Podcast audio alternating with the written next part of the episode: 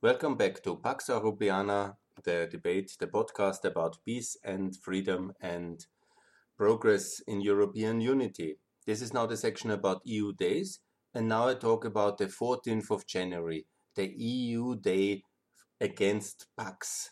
You will ask me now why is Pax Europeana against Paks?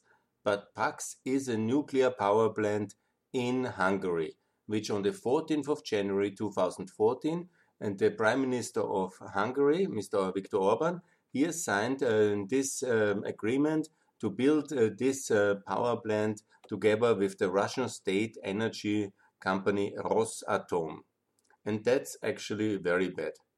Look, I understand the opinions about nuclear energy in general, they are very controversial. Germany is now leaving it. Austria, where I come from, we never had nuclear energy because we built a nuclear power station, then made a referendum. For political reason, there was a no. So we have only um, um, this kind of ruin, actually, called Zwentendorf. The Germans have um, stopped nuclear power um, as a medium-term option in because of Fukushima, the Japanese disaster in 2011. And so we have differences in Europe. Uh, the France really like it and they have so much of it. And also we have inherited um, differences from the Soviet and communist times. Yeah. 30 years ago, it's only the end of the communist empire in Europe.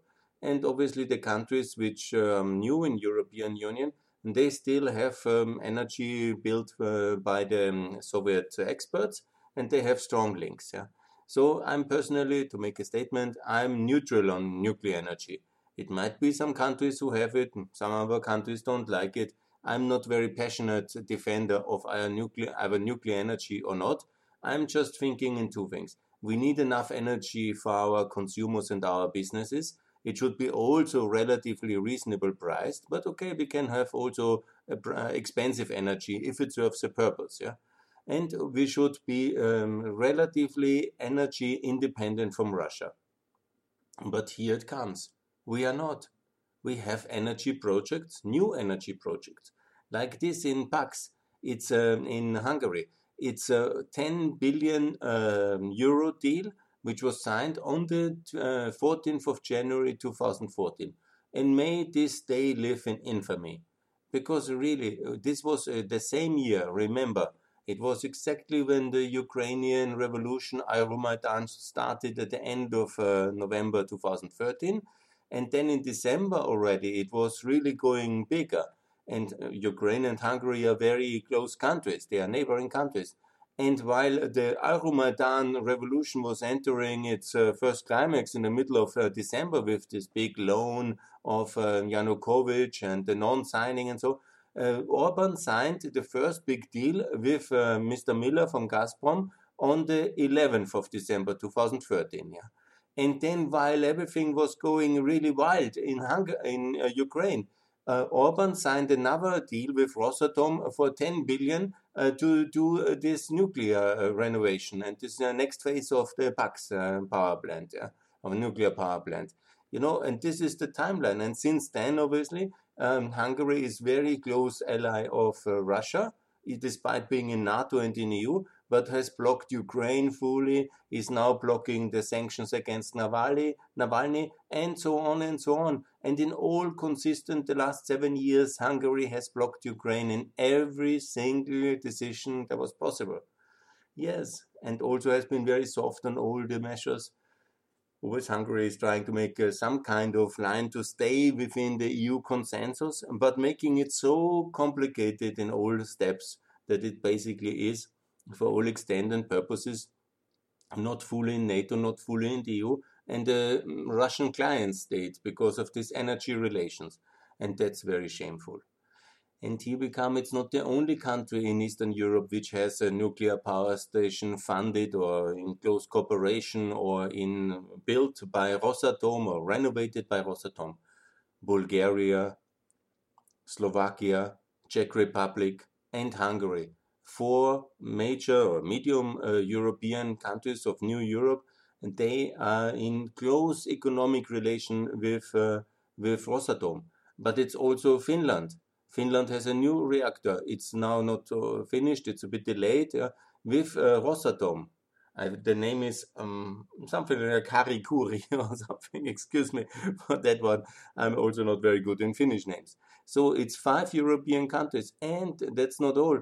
Also, still in Ukraine, despite all the changes and maybe some improvement that they have tried to reorientate their nuclear energy industry towards uh, the Western European uh, cooperation. Still, a lot of material and stuff is coming from uh, from Russia and also now there is this uh, test phase and then um, soon opening of the next nuclear station in Belarus.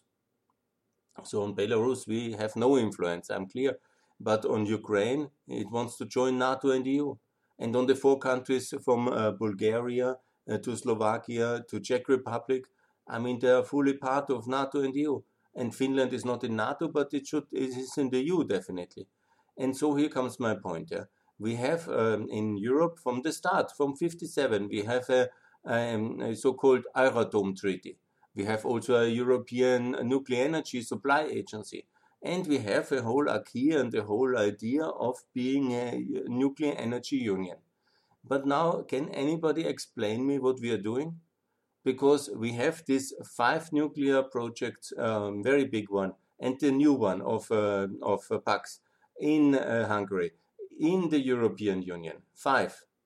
And is it really very good to work so closely in such an important strategic sector with Russia while Russia is doing an invasion? We have uh, sanctions. Russia is bombing uh, Syria.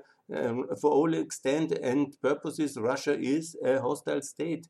You might not call it the enemy state. Yeah? We are not at war.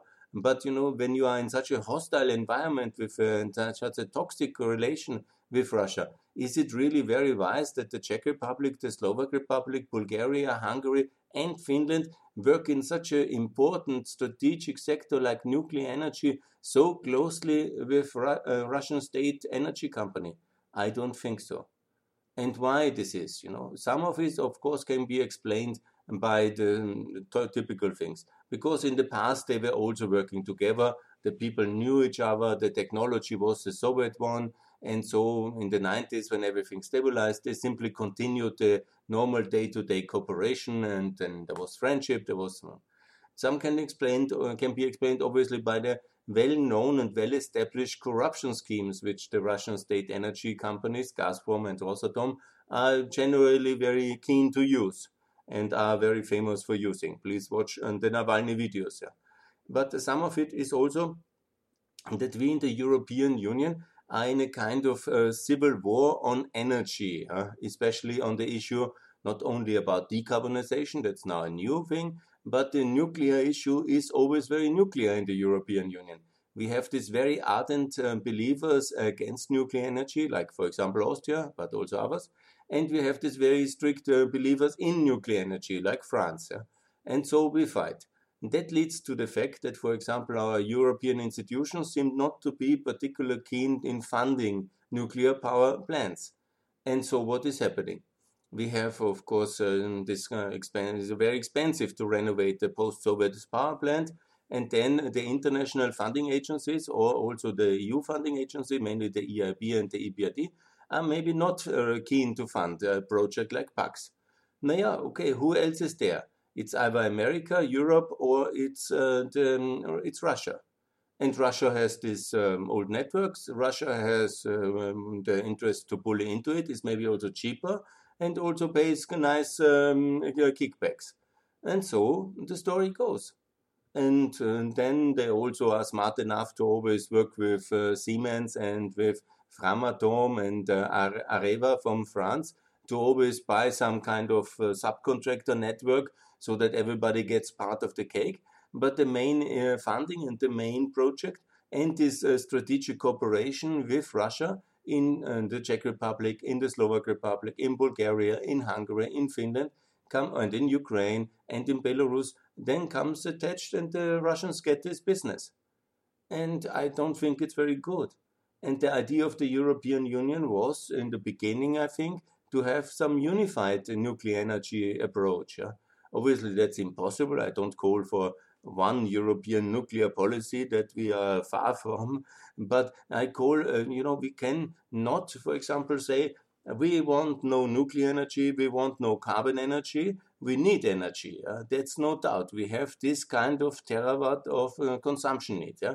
We can reduce a bit and save energy, but we need energy for life, for um, welfare, for prosperity, for economic, uh, manufacturing, industry, and heating, and all the other things which we have to do. Yeah, so that's uh, one thing I have to establish here.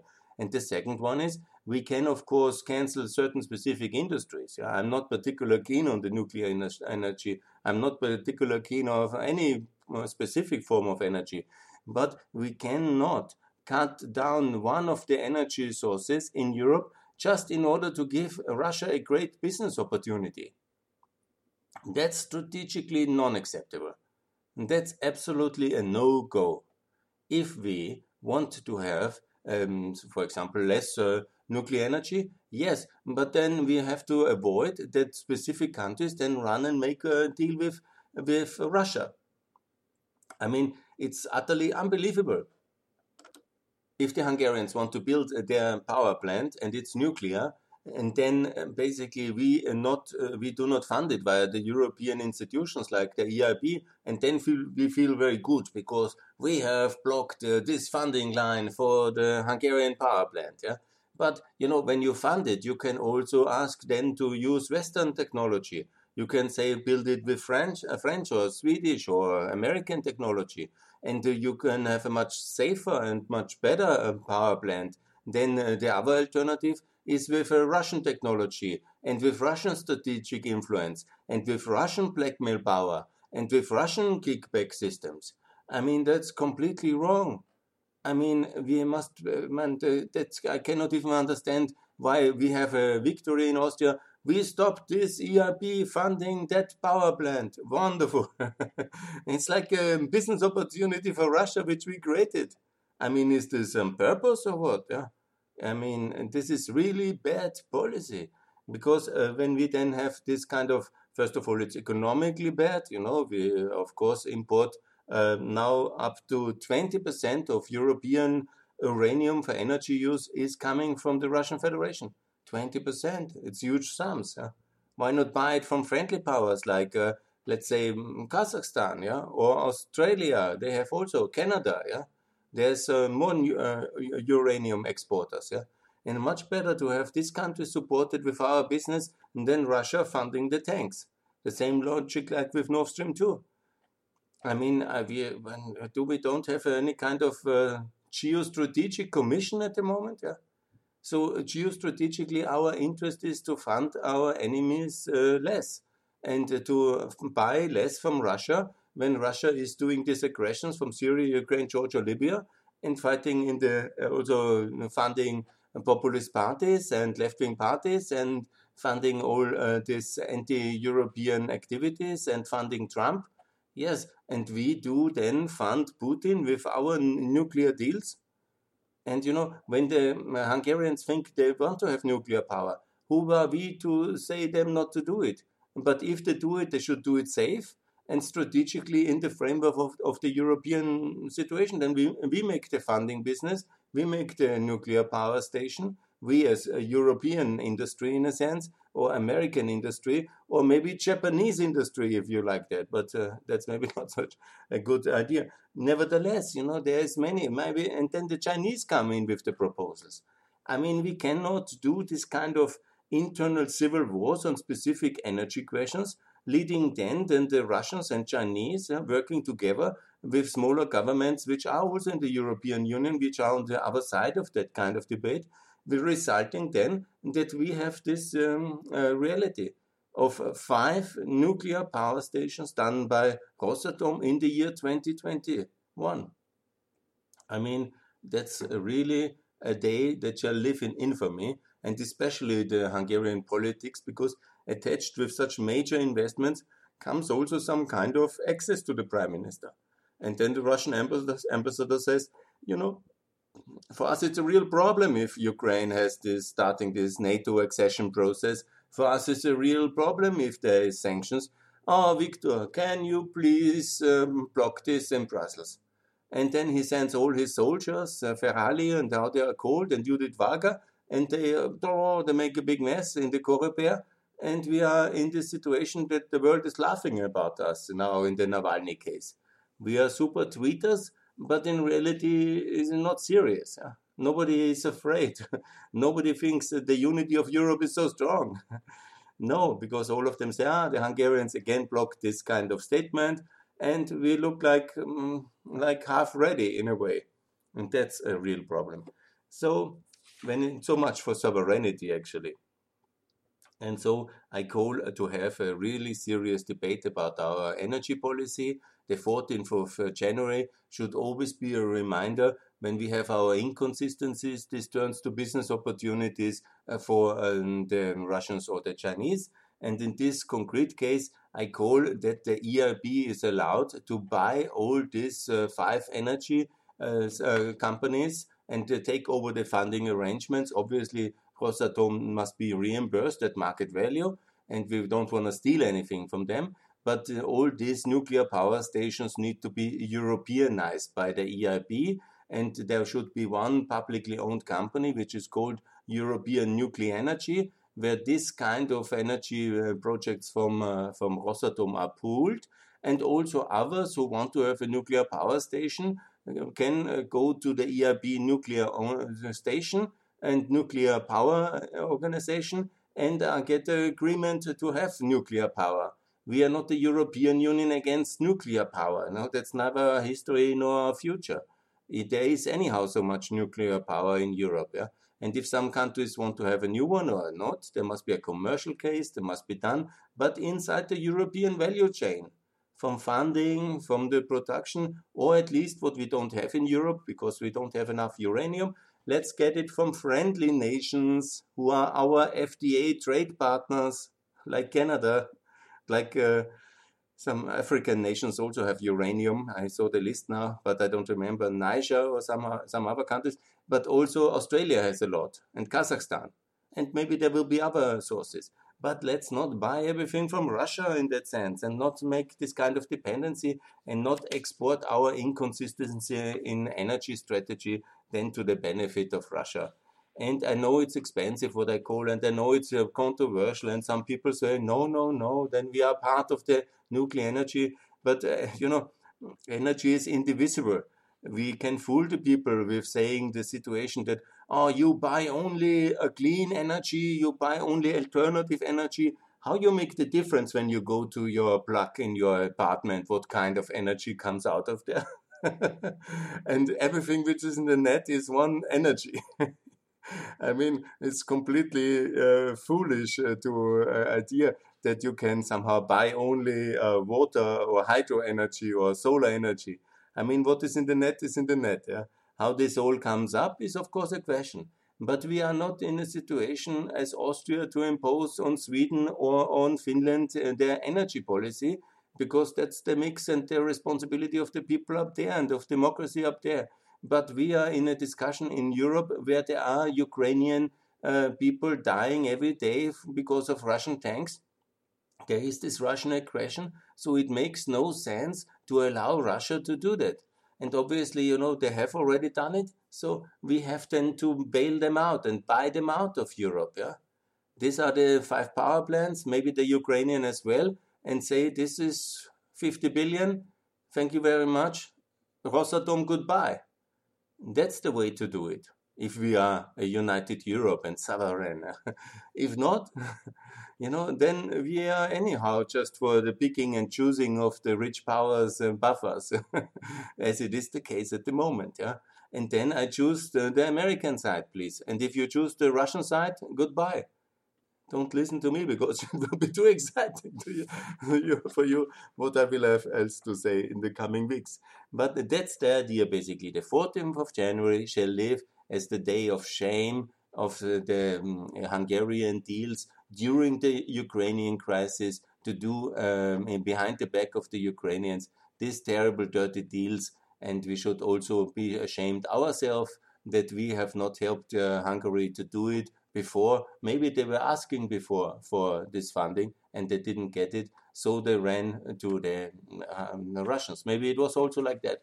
I'm not uh, privy to any kind of this insider information, but I can just say it's wrong that it happened.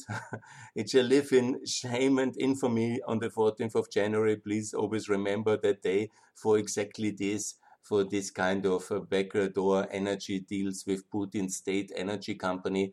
And I call for the EIB to buy all these projects and make one European company owned by the European Union via the EIB to manage and run and fund such energy projects.